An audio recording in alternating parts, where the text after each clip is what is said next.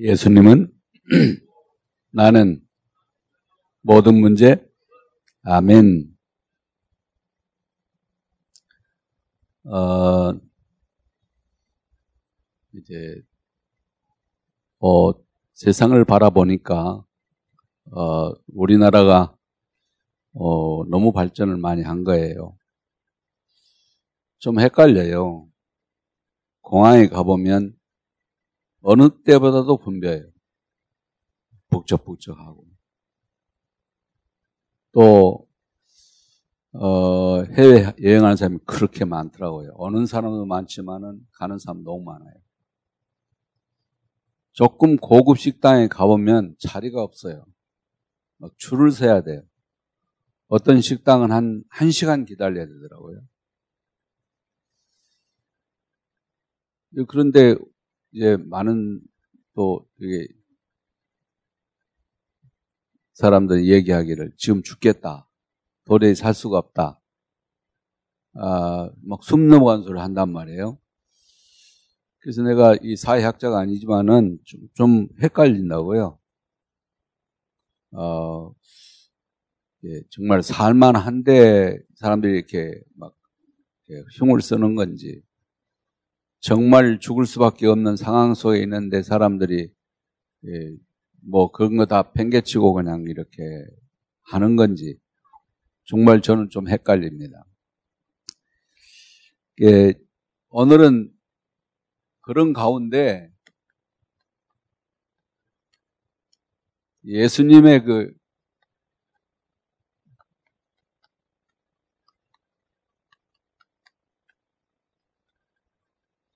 진정한 관심은 뭐였는가? 성경에는요, 일곱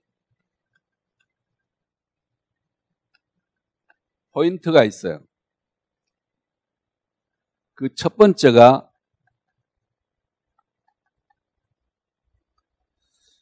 이제 2절, 2절에 보면 흑암, 혼돈, 공허가 땅에 충만했죠. 그때 하나님이 빛이 있으라 함에 그 모든 것이 이제 정상화되고 질서화되고 이렇게 하는 것을 볼 수가 있습니다. 이게 창조의 시작이죠.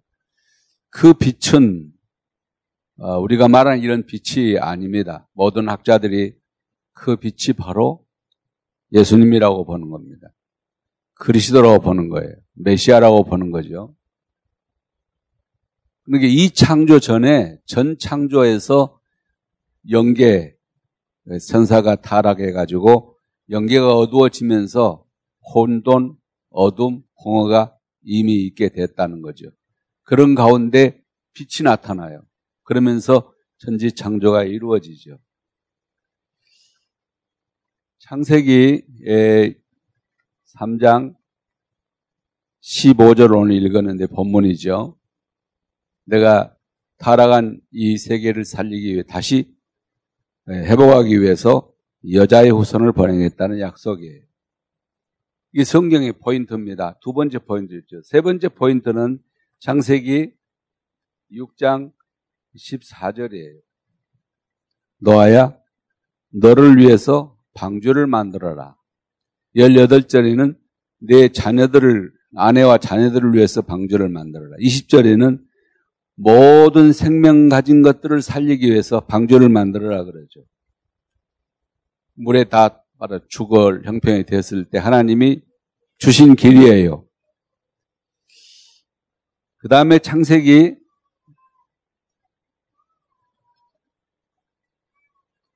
이제 이사야서 7장 14절을 보면 하나님 떠나서 망해버린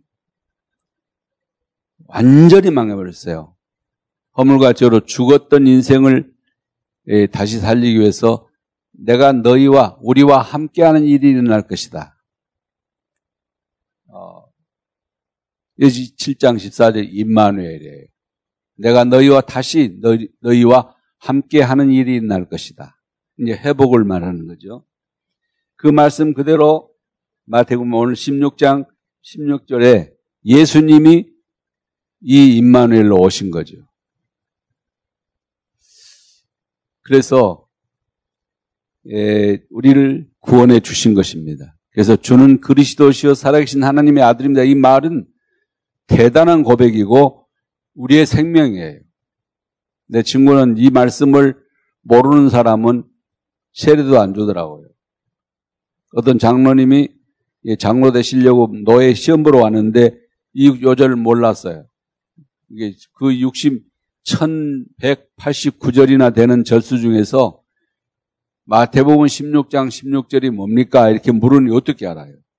1189절을 다 암송한 것도 아니고 그러니까 잘 모르겠습니다. 그러니까 나는 그거 모르면 세례도 안 주는데 당신이 지금 한 교회를 돌보를 장로가 될 건데 이 절도 모르면 성경 전체를 말하는 절수인데 모르면 당신 장로 되면 되겠냐?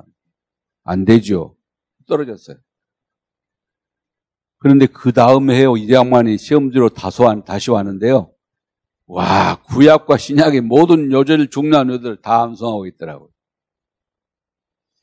그 다음에 이제 사도행전 마지막 일곱 번째 1장 예, 1절과 3절과 8절이 마지막 포인트예요. 그리스도 그가 오시면 하나님 나라 그가 역사하면 성령 충만을 받으면 이제 정말 새로운 세계가 열리게 되는 거죠. 이것이 일곱 포인트인데요. 이 일곱 포인트를 주시게 된 이유가 있어요. 이유. 그게 뭐냐면 원래 하나님이 인생을 창세기 1장 26절에서 28, 8절에 보면은 하나님의 형상대로 모든 만물을 이게 고기는 땅에 살게 저 바다에 살게 하고 나무와 풀은 이게 지구에 흙에다 뿌리를 내리고 살게 하고 새는 하늘을 나르며 살게 했잖아요. 그러면 인간은 어떻게 살게 지었냐? 그 말을 하시는 거죠. 인간은 하나님과 살 때 가장 행복해요. 풀과 나무는 땅에 뿌리를 깊이 내려야 행복하죠. 새는 하늘을 날아야 행복하고 물고기는 물에서 헤엄을 칠 때 가장 행복한 것처럼 인간은 하나님과 함께 살 때 제일 행복한데 그러니까 에덴 동산이 제일 행복한 동산이었어요.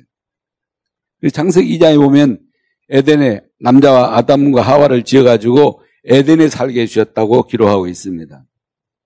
그때 가면 우리 인생의 최고의 행복한 황금기였던 것 같습니다. 근데 그 얼마 가지 못해요.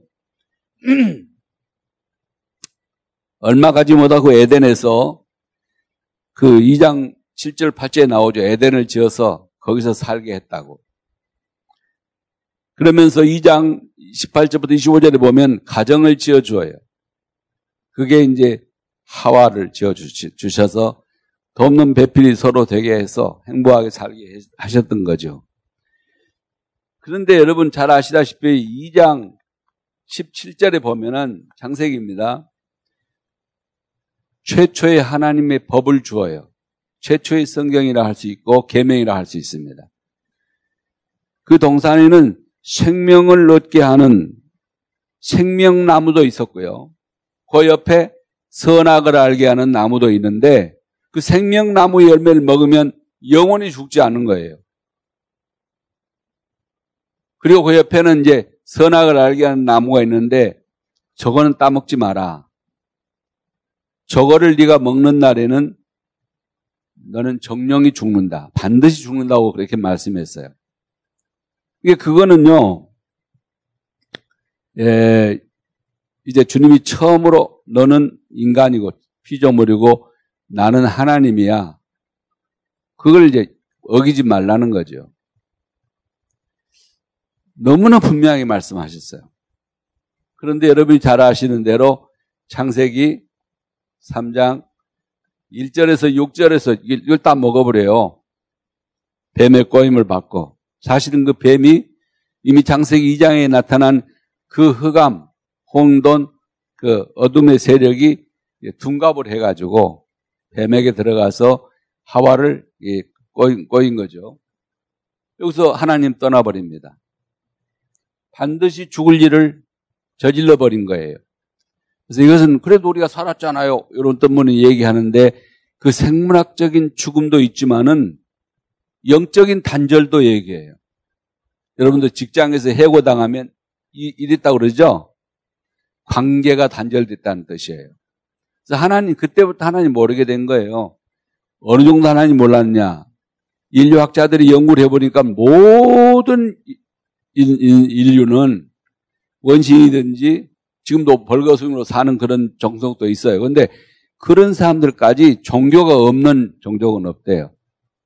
이발소에 갔다가 예, 그 이발소에 오랫동안 다녔는데 복음을 한 번도 전한 적이 없어서 오늘은 손님이 없으니까 내가 목사니까 예, 복된 소식을 한 번은 전하겠다고 믿고 안 믿고는 당신과 하나님 사이다. 그러나 이 말은 반드시 들으라 그래요. 예, 얘기는 잘 들었어요. 예, 영접 기도도 그냥 이렇게 영접 기도를 한 게 아니라 영접을 이렇게 이렇게 하는 거다까지 가르쳐 드렸는데 부인이 좀 거부하는 것 같더라고요. 그래서 잘 들었습니다. 좋은 말씀이네요. 그런 말만 하지 영접은 안 했는데 어느 날 그 말씀이 저들 속에서 역사해서 회개하고 복음을 받아들이면 좋겠어요. 이때 타락한 거라고요. 이후로 인간은요, 지금 같은 이런 모든 불행이 다 와버린 거예요. 그래서 심지어 에베소서 2장 1절에서 3절 보면 허물과 죄로 죽었다고까지 나와요. 이때부터 인간은 예, 로마서 3장 23절에 죄인이 된 겁니다. 이 죄, 죄는 그냥 윤리적이고 도덕적인 것을 말하는 게 아니에요. 그보다 훨씬 더 깊고 심연에 있는 원죄를 말하는 거죠. 하나님 배반한 죄. 그분도 금방 알아듣더라고요. 불효자식이 있는데 용돈 안 드리고 맛있는 것도 안 사드리고 명절에 인사도 안 오고 전화도 안 하고 불효자식이 맞죠. 근데 진짜 불효자식은 제 아버지 엄마 보고 네가 무슨 우리 아버지야? 네가 무슨 우리 엄마야? 그런 놈보다 더 불효자가 있겠냐? 우리 인간이 하나님을 향해서 나의 창조자 하나님을 향해서 그렇게 한 것이다. 그래서 멸망이 온 거다는 얘기를 설명했어요. 이게 죄예요. 그러다 보니까 그때부터 무슨 일이 났습니까? 요한복음 8장 44절의 말씀처럼 이 원수의 종이 되고 만 거예요. 너희 아비막이라고 그래서 그 자식이 되고 만 거예요. 그래서 요한복음 14장 30절에 보면 이 지금 세상을 다스리고 있는 자가 왕이 임금이 바로 이 사탄이라고 얘기되어 있어요. 여러분 지금 날마다 일어난 일들, 전세가 일어난 일들 보면요. 이 원수가 뒤에서 조정하고 있는 거예요. 확실할 정도로 보여요. 너무나 저참한 일들을 막 하는 거거든요. 그러니까 세상이 이 지경이죠. 잠시 평안한 날이 없어. 여기서 뻥하면 저기서 뻥하고 계속 하루도 편할 날이 없이. 자, 이런 일이 계속 일어나게 됩니다. 이 정도가 아닙니다. 이게 이제 시간이 지나니까 문화화돼가지고 모든 인력에 퍼지는데 그래서 뭐 인력들이 연구해보니까요. 어떤 종족도, 어떤 부족도, 어떤 인간도 종교성이 없는 사람은 없대요.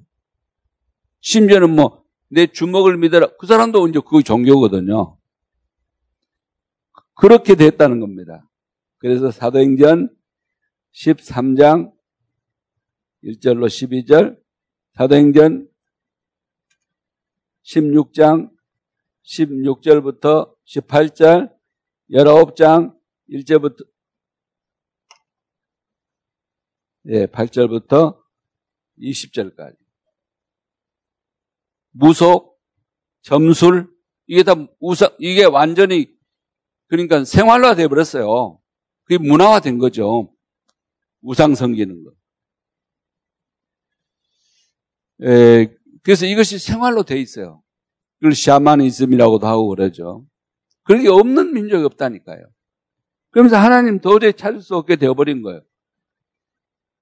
그래서 여섯 가지에 다 걸려 있습니다. 이게 열두 가지잖아요. 영적인, 이게 그 근본 문제, 영적인 문제, 정신의 문제, 육신의 문제, 내세의 문제, 이것이 후대까지 계속 훈련 늘어, 늘어가는 거죠. 이것이 예틀입니다. 이게 예틀이에요. 성경은 이 두 가지 비밀을 창세부터 계시록까지 명확하게 밝히고 있는 겁니다. 그런데 이 비밀을 어떻게 하면 이가 변할 수 있냐? 어떻게 하면 변할 수가 있냐? 새 틀을 짤 수가 있냐? 예, 요한복음 1장 12절에 영접하면 그, 그 이름을 잊는 자가 다시 하나님 자녀 되는 길을 열어 주셨다는 겁니다. 영접하면 그렇게 돼요. 오늘 목사님이 선포한 대로 요한복음 5장 24절에 분명히 내 말을 듣고 또 나아버리는 영생을 얻었고 심판에 이르지 아니하는 그런 놀라운 축복을 주었다는 겁니다. 그거를 로마서 5장 8절에는 뭐라고 말씀합니까? 우리가 아직 죄인 되었는데 그리스도께서 우리를 위하여 죽으심으로 우리에 대한 하나님의 사랑을 확증한 사건을 통해서 우리가 하나님께 돌아가는 길을 열어주셨다는 거다. 여러분, 이 복음이 로마서 이제 1장 16절, 17절에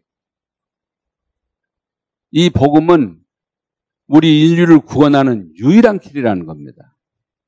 그래서 이것을 믿는 사람이 진짜 의인이라는 거예요. 그래서 새로운 이제 이게 생이 되잖아요. 고린도 후서 5장 17절에는 그리스도 안에 있으면 새로운 피조물이 되어버려요. 할렐루야. 우리 잠사랑 가족들이 진정으로 아홉, 일곱 포인트를 이해하고 저 예틀을 벗어나서 하나님의 사람으로 새롭게 되시기를 축복합니다. 그리스도가 내 마음에 들어오면요. 제일 먼저 뭐가 없을까? 놀랍게도 마음에 평안이 와요. 정말 영접이 되면 주님이 내 안에 들어오면 평안이 와요. 모든 불편한 것들이 해결되어 버려요. 그러면서 안정이 와요. 그러면서 감사가 나와요. 네, 그러면서 찬양이 나오죠. 그것이 바로 신앙생활이에요. 그러니까 이 예틀을 벗고 새 틀을 입는 길이 이거란 말이죠. 빛이 오면 돼요. 메시아 나중에 얘기하겠습니다. 이 메시아가 내가 보내겠다 메시아를 그 말이거든요. 이 메시아란 말이에요. 메시아를 보내면 그를 맞아들이면 너 다시 회복된다는 거예요. 자, 이렇게 되면은 어떻게 됩니까? 아, 그래서 누구든지 요한복음 3장 16절에는 누구든지 예수를 구주로 믿기만 하면 영생을 얻게 하는 축복을 주십니다. 한번 같이 암송해 보십시다. 하나님이 세상을 이처럼 사랑하사 독생자를 주셨으니 이는 저를 믿는 자마다 멸망치 않고 영생을 얻게 하려 하심이니라. 오늘 말씀을 가능한 빨리 마시려고 합니다. 이런 축복을 우리에게 주신 거예요. 에, 이렇게 되면은 로마서 8장에 분명히 말씀하기를 예수님을 예, 마음으로 믿어 의에 이르고 입으로 시인하여 구원에 이르는 축복을 주신 거예요. 주의 이름을 부르는 자는 10장 13절에 구원을 얻는 겁니다. 자, 그러면 이 새 틀 속에 들어가라는 겁니다. 여러분이 뭘 하는 거 아니에요. 다시 떠나갔던 하나님을 맞아 들이면 그의 영이 와서 나를 새롭게 하는 겁니다. 내가 할 수 있는 게 아니에요. 그래서 오직 성령이 너에게 임해야 된다. 하나님의 영이 와서 나를 지배해야 그때부터 생각도 바르게 하게 되고 그 생각을 바르게 하게 되니까 행동 거지도 바르게 하고 그렇게 돼요. 그것이 이제 완전히 영적인 문제예요, 그러니까. 어, 나는 그 디버를 볼 때마다 이렇게 서로 반대하는 사람들이 옛날에 주장이 또 자기가 또 그 짓을 또 하고 서로 자꾸 이렇게 하면서 쌈박질을 계속 하는데 그들이 무슨 나라를 잘 되게 하기 위해서보다는 그냥 서로 싸움하면서 국회의원 되고 어, 정부를 이루고 이런 것 같더라고요. 정말 너무 답답해요. 에, 자, 이제, 이제부터 이런 상황, 이런 포인트를 성경 전체가 말하고 있는 포인트를 이거 성경 전체거든요. 이걸로 복음을 설명할 수 있어야 돼요. 그러기 전에 이 예틀을 말할 수 있어야 돼요. 우리가 이걸 알게 된 거예요. 그러고 나면은 그와 연관, 관계를 맺으면 다른 걸로는 안 돼요. 이걸로만 세트를 짤 수가 있는 겁니다. 세트에 들어갈 수가 있는 겁니다. 자, 그렇게 되면 예수님은 참 관심은 뭐였냐? 아닌 것입니다. 여기는 예수님 관심 없었어요. 첫 번째는 엘리야 얘기를 하죠. 예, 세례 요한 얘기부터 합니다. 세례 요한은 정의의 사자입니다. 결국은 옳은 것을 얘기하다가 그는 죽지요. 순교를 당합니다. 사회운동가입니다. 지금으로 말하면 좀 표현이 좀 그렇습니다만은 운동권이요. 사회 정의를 얘기하는 사람들이요. 그런데 성경은 말하기를 그걸로는 안 된다는 겁니다. 어떤 처녀가 와서 고백했어요. 우리 다락방 조창기에 와서. 이 사회 운동하는 사람, 청년이 와서 자기하고, 야, 너 같이 이렇게 운동하게 됐으니 우리 결혼을 해가지고 같이 짝꿍이 돼서 이 사회를 변혁시키자 그러더래요. 그래, 좋아요, 오빠. 뭐, 얼마 되지 않아서 다 바쳤대요. 몸도 주고, 마음도 주고, 다 줬대. 한 3개월 잘 갖고 놀더래요. 3개월이 지나니까 가만히 보니까 또 다른 청년을 후배, 자기 동료를 또 그렇게 하더라는 거죠. 또한 3개월 또 다른 애를 가지고 그러더래. 자기는 사회 정의만 막 얘기하는데 그래서 너무 놀래가지고 나는 저, 저 사람하고 같이 살면서 이 사회를 변혁시키고 정의로운 나라를 세우려고 했는데 그게 아니, 더 하니까 이럴 수가 있나 해가지고 자기 그걸 포기하고 나왔다고 그러더라고. 이 복음을 드리니까 이제 정말 살겠다고 그런 얘기를 하는 거예요. 걔한테 우리가 뭐 말하라고 한 것도 아니고 자기가 고백을 한 거예요. 사회 정의를 부르짖는 사람들이 어, 신학이 구학보다 더 악하단 말을 많이 하잖아요. 딱 거래돼요. 근데 그거로는 결국은 안 돼, 해결 안 되는 거예요. 여기 이 예틀을 벗어날 수가 없는 거예요. 여기 어, 엘리야 얘기 나오죠. 이거는 완전히 능력, 그 다음에 기적, 뭐 이게 신비, 뭐 이런 것들, 이런 것들이죠. 많은 능력을 행한 엘리야죠. 그걸로도 안 된다는 겁니다. 여러분도 지금 우리 교회 막 이런 일이 일어나면 사람들이 막 마구, 마구 이렇게 올 겁니다. 교회가 미어 터질 거예요. 근데 교회는 그런데 그런 능력도 있을 수 있지만은 그걸로 교회는 아니에요. 그걸로 인생을 변화시킬 수도 없고 세상을 살릴 수 없습니다. 이것도 안 된다는 겁니다. 예수님이 마음에 들어 하지 않았어요. 예, 예레미야 인도주의죠. 뭐 밥 퍼주고 사랑하고 뭐 이런 걸 하면 된 줄로 생각을 해요. 이번 날 신문에 났는데 복음 전하는 것보다 우선 배, 배고픈 사람에게 밥 주는 게 더 중요하다. 내 마음속에 그 사람, 저 사람이 사회주의자가 아닌가 생각을 했어요. 그런데 필요해요. 그냥 그걸로 배부르고 나니까 더 나쁜 짓을 하는 거죠.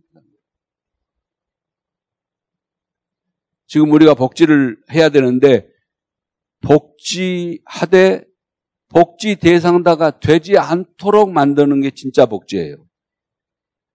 얻어먹는 사람이 이 복음 들어가면 내가 벌어서 성경에 있잖아요. 네 손으로 수고해서 다른 사람을 도와줘라. 그게 복지예요. 진짜 복지거든요. 변화돼야 돼 사람이.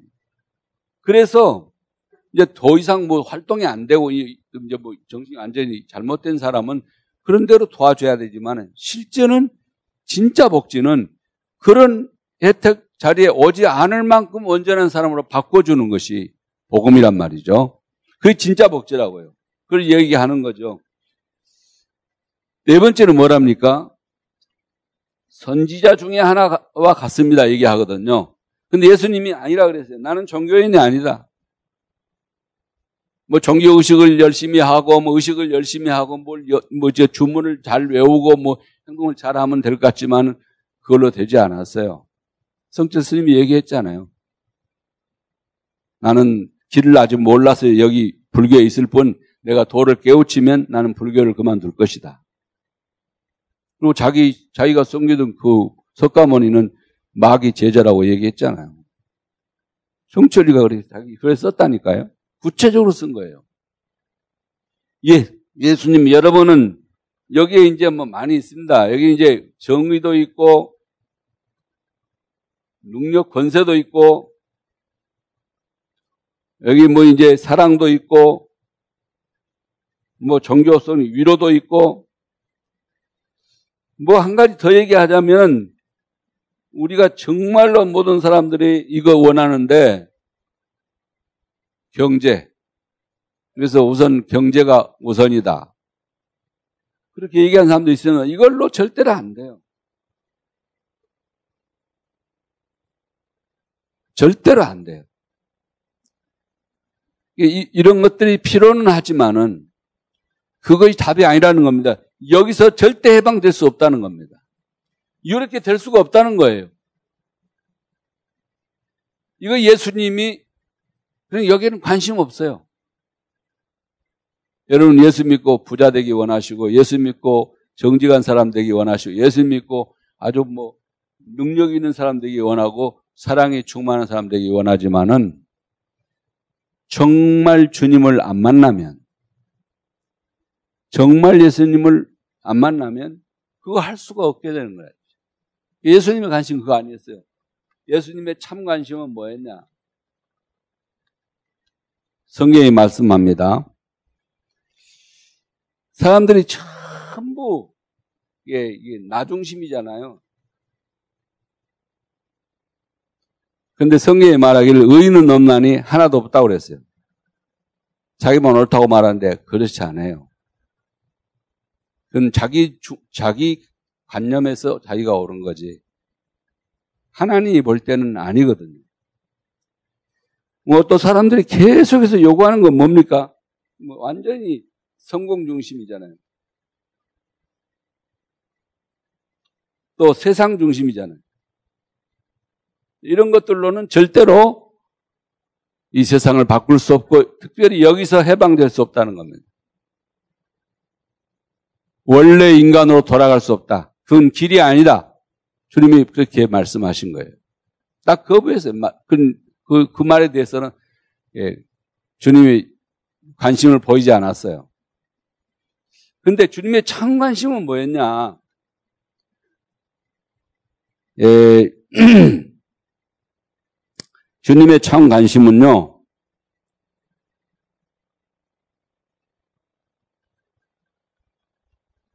예수님이 구약말로는 메시아요, 예수님이 이 그리 신약 말로는 그리스도인데 같은 말입니다. 이 두 가지는 같은 말이에요. 예수는 이름이고 예수님의 이름이죠. 메시아 이름입니다. 이거는 직분이에요. 메시아와 그리스도는 직분이다. 메시아는 구약 언어로 메시아고 그 뜻은 우리나라 말로 번역을 하자면 기름 부음을 받은 자예요. 내가 기름 부음을 받은 자를 보내서 여기서 너희를 해결해 주마. 그 말이거든요. 이거 바로 그 말입니다. 이 말이 그 말이에요. 기름 부음을 받은 자를 보내서 내가 여기 이것을 나 벗어나서 이 은총을 입어 이렇게 되게 해주겠다. 그 말이거든요. 메시아는 히브리 말로 기름 부음을 받았다는 말이고 그리스도는 헬라 말로 그리스 말이죠. 지금 그리스 말로 기름 부음을 받았다는 말이에요. 그러니까 이 말을 조금 더 설명을 하자면 기름 부음을 받은 자가 성경에 새 직분을 줄 때 기름을 부어요. 그 기름은요, 뭐 피마자 기름도 아니고 들기름 아니고 뭐 어리브 기름이 아니에요. 여러분 출애굽기를 다시 읽어보시면 자세히 읽어보면 관유를 만드는 향수를 만드는 방법이 다 나와 있어요. 다시 말해 한마디로 말하면 알기 가로하고 그렇게 써놨으면 우리가 알아듣기 쉬웠을 거예요. 목사가 돼서도 나 그걸 잘 몰랐으니까. 향수예요, 향수. 향수를 부어서 세우는 직분이 있는데 선, 선지자를 세울 때입니다. 예, 이게 예, 엘리야야 너는 마할 무올라에 가서 엘리사에게 기름을 부어 네 제자 선지자를 삼으라. 에, 출애굽기에 보면은 제사장을 세울 때 향수를 붓습니다. 아론과 그 자녀들에게. 사실은 제사장은 세습이었습니다. 그거 방귀를 들고 일어났다가 고라는 현장에서 처벌을 받았어요. 그를 따르는 250명과 함께 죽고 그리고 그, 그것 때문에 저주가 와서 연병으로 1만 7,500여 명이 죽었어요. 대단한 저주가 온 거예요.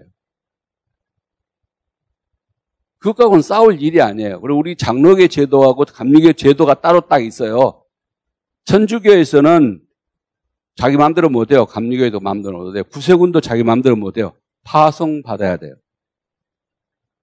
교단에서 가라면 가고 오라면 오고 이래야 돼요. 근데 감리교는 많이 변했죠. 그래서 감리교 시험에 그런 짓을 하다가 무슨 세습 얘기 나오고 이런 거 나온 거예요. 그런데 장로교인은 다릅니다.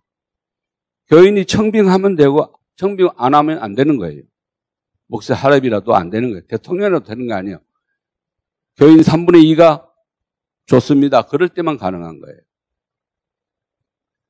장로회 제도에서는 그런 말이 있을 수 없는 말이에요. 어, 특정한 사람에게 지혜를 준다 그러는데, 근데 이제 그거는 여러분 잘 생각해야 돼요. 왜그 특정한 사람에게는 그, 그런 권한을 안 줍니까? 그 사람도 교회가 원하지 않으면 안 되는 거라니까요. 그게 장로교 제도예요. 그래서 왕을 세울 때도 합니다. 왕을 세울 때도요. 대관식을 할 때 향수를 갖다 몇 방울 떨어뜨려 잘 다듬은 뿔에다 넣어가 몇 방울 떨어뜨리면서 이제 이게 임직을 하는 거예요. 선지자, 제사장 왕. 그 누구에게도 하지 않습니다, 이거는요. 이 세 직분에, 그러니까 그 말은 무슨 말이냐면은 이 세 직분을 통해서 여기서 너희를 해방시켜주는 일이 일어나겠다. 그것이 메시아 약속이에요. 그 일을 하러 오셨다. 예수님이 그래서 그리스도 온 거예요. 그래서 사도행전을 보면 1장부터 계속해서 나와요. 예수님이 그리스도시다. 이 예수가 바로 그리스도다. 이 예수는 그리스도시다. 계속 얘기하는 겁니다. 예, 제가 여러분에게 오시면 그 뽑아놓은 걸 드릴 수 있어요. 지금 설명할 시간이 없으니까 계속 할 수 있습니다. 그래서 여기서 예수님이 진짜 관심은 오직입니다. 오직 예수가 그리스도임을 아는 것을 내 관심이 가 있는 거예요. 자, 수가 오물가에 찾아갔잖아요. 여자에게 말했습니다. 예수님이요. 여러 가지 얘기가 나중에 예배 얘기까지 나와요. 심지어는 그 물, 물 얘기 나오잖아요. 물 달라고 그러니까 물을 우물가에서 물 기르면서 물 한 잔을 안 주는 거예요. 그만큼 이 여자는 상처 투성인 여자였죠. 물론 민족 관계 뭐 이런 과거가 다 있지만은 옛날 우리나라 말이 있잖아요. 물 달라 그러면 어, 물을 주면서 바가에다 주면서 그 저 버드나무 줄 이파리를 몇 뜯어가지고 거기다 집어 넣는다고. 왜 그렇게 하냐 그러니까 갑자기 먹으면 물에도 얹힐 수가 있으니까 천천히 불어가면서 이 나무 이파리 안 들어가게 천천히 잡수라고 그렇게 하는 거 얘기가 옛 얘기가 있잖아요. 안 준 거예요. 그만큼 감정이 들린 거죠. 그래서 내가 네가 만약에 내가 누군 줄 알았더라면 관심. 네가 내가 누군 줄 알았더라면 네가 나에게 물을 달라 했을 것이고 내가 영원히 목마르지 않은 생수를 너에게 주었을 것이다. 아이고 내가 낮에 혼자 이렇게 물길로 기 너무 힘들어요. 그럴 수 있다면 그 물을 지금 내게 달라. 그렇게 여자가 얘기하니까 예수님이 뭐라 그랬어요? 어 그래 줄 테니 가서 네 남편을 데려오라 그랬어요. 남 남편이 없다 그래요 여자가. 맞아. 이제까지 살았던 다섯 사람도 네 남편이 아니었고 지금 사는 남자도 네 남자가 아니니 네가 남편이 없단 말이 맞구나. 딱 인정해 주면서 그의 과거를 다 알고 있는 거예요, 예수님이. 그 여자가 너무 놀래가지고 말을 싹 바꿉니다. 예수님 대화법이죠. 그때 뭐라고 합니까? 뭐 때문에 당신들 꼭 예배를 꼭 예루살렘에서만 하라고 그러냐? 우리 조상들은 여기서 하라는데 그리심산에서 하라 그러는데 왜 당신들은 꼭그 예루살렘에서만 하라 그러냐? 왜 꼭 교회만 가라 그러냐? 이렇게 얘기한 거죠. 그러니까 여기서도 하지 말고 거기서도 하지 말고 진정으로 예배할 때가 오니 바로 이때다. 그렇게 말하니까 여자가 뭐라 하냐면 나도 알아요. 나도 그렇게 될 수 있다. 이 말을 하는 겁니다. 다시 이게 생각난 거예요. 그래서 내가 메시아, 곧 그리스도라 하니가 오실 줄 구약도 알고 신약도 안다는 얘기 아닙니까? 그 구약과 신약을 아는 것이 아니라 구약 용어와 신약 용어를 알고 이 헬라 시대에 살고 있었기 때문에 알고 있는 거죠. 구약 말로는 메시아, 신약 말로는 그리스도인데 그가 오시면 나도 이렇게 살지는 않고 나도 구원을 받을 거라는 겁니다. 이렇게 변할 거라는 겁니다. 예틀을 벗고 이렇게 될 거라는 겁니다. 그랬더니 26절에 뭐라 그럽니까? 4장, 여한복음 4장 26절에 예수님이 말씀했어요. 너하고 지금 말하고 있는 내가 큰이라 그랬어요. 할렐루야. 여러분 이거 잘 보세요. 요한복음 4장 25절, 26절 이 말씀하니까요. 여자가 그때 물동이를 버려두고 물길로 왔던 여자가 물도 안 길어가지고 그 가서 동네 사람에 전도해가지고 동네 사람이 다 예수 믿게 됐다고 얘기하잖아요. 할렐루야. 예수님을, 주님은 관심은 너희 인간들이 내가 누군지를 알기를 원하는 거예요. 내가 메시아인 걸 알기를 원하는 거예요. 교회 여러분 왜 하느냐? 예수님이 나의 메시아구나. 예수님이 나의 그리스도시구나. 그거 하려고 여기 온 거예요. 그거 모르는 사람은 그, 우리 교회 안만 많이 왔어도 교인은 아닌 거예요. 크리스찬이 아니에요. 처치면은인지 모르지만은 크리스찬은 아닌 거예요. 그래서 영접하는 자만, 그걸 받아들인 자만, 이 사실을 알고 받아들인 자만 하나님의 자녀가 된다고 얘기를 한 거예요. 8장에도 보면요. 요한복음 8장입니다. 24절, 25절에 보면 말합니다. 바리새인들을 보고 말했습니다. 씨가 옳다고 주장하면 자기가 제일 잘한다고만 얘기하는 바리새인이 뭐라 그럽니까? 네가 지금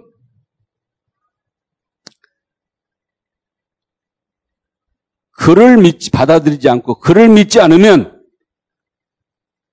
너희 죄 가운데서 죽게 된다.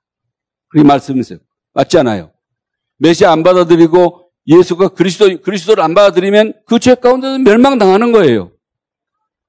그러니까 이 바리새인들이 뭐래요? 네가 누군데? 그러면서 그렇게 얘기하니까 그따구 소리를 하냐 이렇게 얘기를 하니까 그 예수님이 25절에서 하신 말씀이 뭐냐면 바로 내가 그다 그럽니다. 그를 너희가 받아들이지 않으면 믿지 않으면 멸망받는다 그랬는데 바로 그가 바로 나다. 처음부터 말해온 부분이에요. 골로새서 2장 2절 3절에 보면 뭐라 그랬습니까? 처음부터 말해온 분. 나는 처음부터 말해온 자다. 여기서부터 말해온 자다. 창세기 3장 15절에서부터 말해온 자다. 1장 3절에서부터 말해온 자다. 계속 말해온 자다. 그러니까 그를 받아들이면 된다는 겁니다. 이거에 관심 있는 거예요. 그 안에 지혜와 지식의 모든 보화가 그 예수 안에 그리스도 안에 감춰져 있다 그랬어요. 그 안에 감춰져 있는 겁니다. 그래서 여러분 그 안에 들어가면 됩니다. 그를 받아들이면 돼요. 그가 내 마음에 계시면요 충만해지면 모든 문제 끝나버려요. 그래서 예수님은 모든 문제 그게 바로 요한복음 19장 30절에 내가 다 이루었다고 그러지 않았어요. 그것이 바로 이 말이에요. 내가 너희 구속을 다 이루었고 하나님 만나는 길을 다 이루었고 너희 죄를 다 용서했으며 저 원수 마귀를 완전히 제압하고 너를 건져냈다 이거. 나를 받아들이기만 하면 된다는 겁니다. 예수님의 관심은 뭐예요? 그 예수님을 받아들이라는 겁니다. 받아들이라는 거예요. 받아들이면 어떻게 됩니까? 이 모든 문제 해결자가 바로 예수님이기 때문에 이건 유일한 거예요. 이걸 유일성이라고 그래요. 다른 사람 받아도 되는 게 아니에요. 사도행전 4장 12절에 말씀했습니다. 다른 이로서는 구원받을 수 없다. 천하 인간이 구원 얻을 만한 다른 이름을 주신 적이 없기 때문에. 아멘. 그 예수님을 여러분이 마음에 영접해서 우리가 구원받은 겁니다. 그때 누구든지입니다, 이거는. 누구든지, 말씀해 요한복음 3장 10절에 누구든지 구원받을 수 있는 거예요. 그 예수님이 누군지를 알고, 그 다음에 받아들이라는 겁니다. 받아들이면 어떻게 됩니까? 받아들이는 순간에 고린도 전서 3장 16절에 네 안에 내가 들어간다는 겁니다. 그래서 너는 성령이 된다는 겁니다. 성도가 된다는 거예요. 아멘. 그래서 여러분, 내가 착하게 살고 헌금을 많이 하고 새벽 기도를 잘 다니고 주의를 안 받고 이래서 성도가 아니에요. 성도는 그렇게 하는 거지. 어떻게 성도가 됐냐? 우리는 죄인인데 하나님의 거룩한 영이 우리 안에 들어오셨기 때문에 그 영을 받아들였기 때문에 나는 네 안에 너는 내 안에 요한복음을 다시 읽어보세요. 14장부터 16장을 읽으면 계속 그 말이 나와요.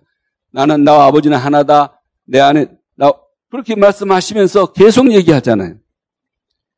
요한복음 12장 26절 27절 요한복음 12장 47절 난 너희를 구원하라고 이 땅에 왔다. 19장 30절에는 완전히 구원했죠. 그러니까 예수님이 진정한 구원은 알기를 거예요.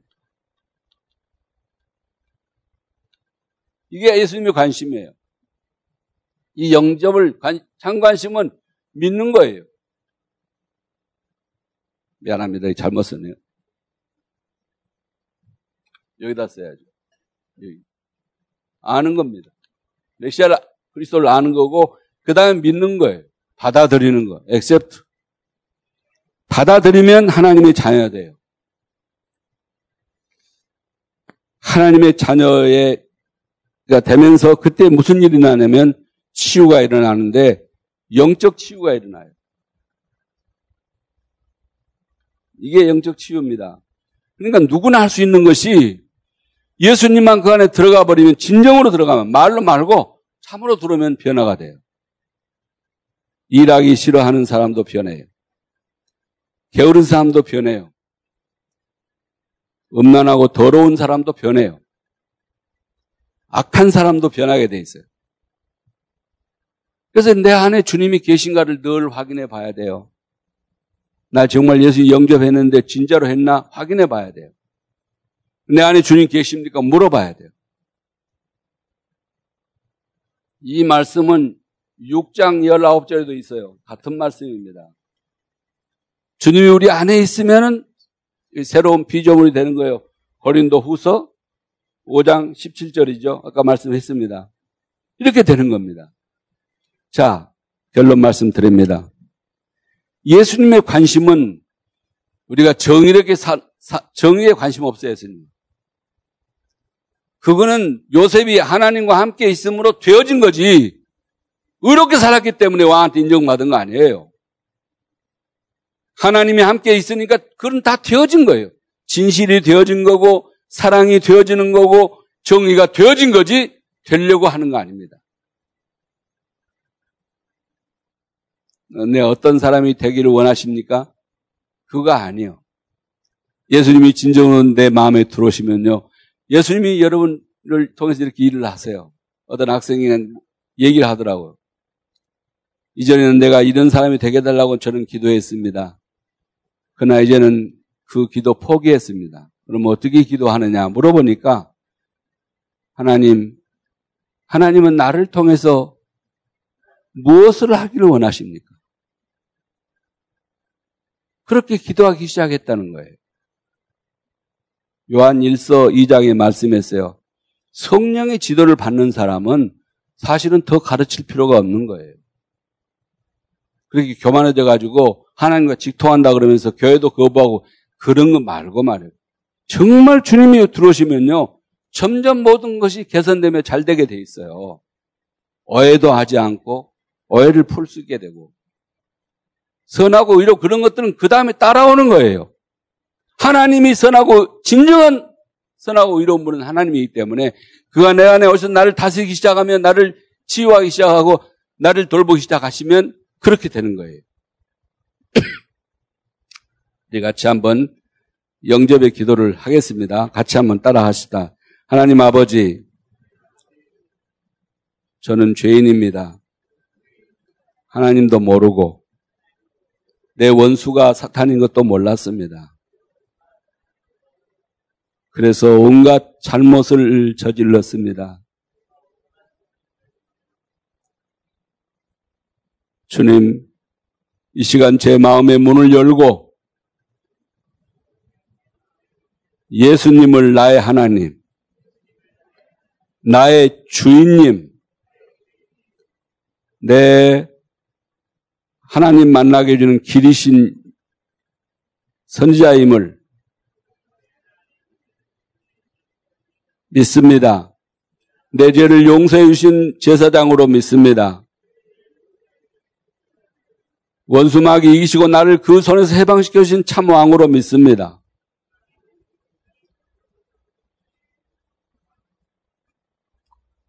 주님 모셨으니 내 마음의 왕자를 차지하시고 나를 다스려 주시며 나를 통치하여 주옵소서.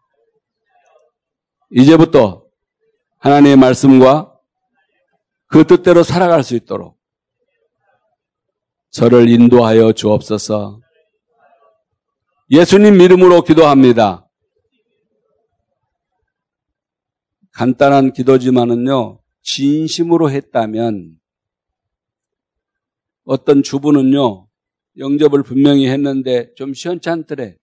내가 진정으로 한 거 안 갖고 다시 한번 했으면 좋겠더래. 그래서 막 어쩔 줄 모르고 사람이 없고 누구하고 해야지라고 있는데 엄마가 그 영적 기도문 다 있어요. 우리 주보에 있어요. 그 기도문을 딱 이렇게 연필로 써가지고 냉장고에 붙여놓은 거예요. 그 앞에 무릎을 딱 꿇고 그 영적 기도문을 읽은 겁니다. 나 진실로 이제는 내 마음대로 살지 않고 예수님을 나의 구주로 영접합니다. 영접 기도문을 다 끝나고 나니까 예수님 이름으로 기도합니다 했더니요. 물밀처럼 하나님의 평화가 찾아오더래요. 할렐루야. 그때부터 아집이 무너지고 자기 권이 무너지고 하나님의 나라가 믿어지고 아멘. 그러면서 진정한 평화가 오더라는 거죠. 우리 모두가 그런, 그렇게 되면 그때부터요, 치유도 일어나요. 영적 치유, 정신적 치유, 육체적인 치유, 삶의 치유가 일어나는 거예요. 그래서 오시면 계속 말씀이면 꿀송이처럼 단 거예요. 너무 좋은 거예요. 하나님 오늘 주의 종을 통해서 내게 주신 말씀은 무엇입니까?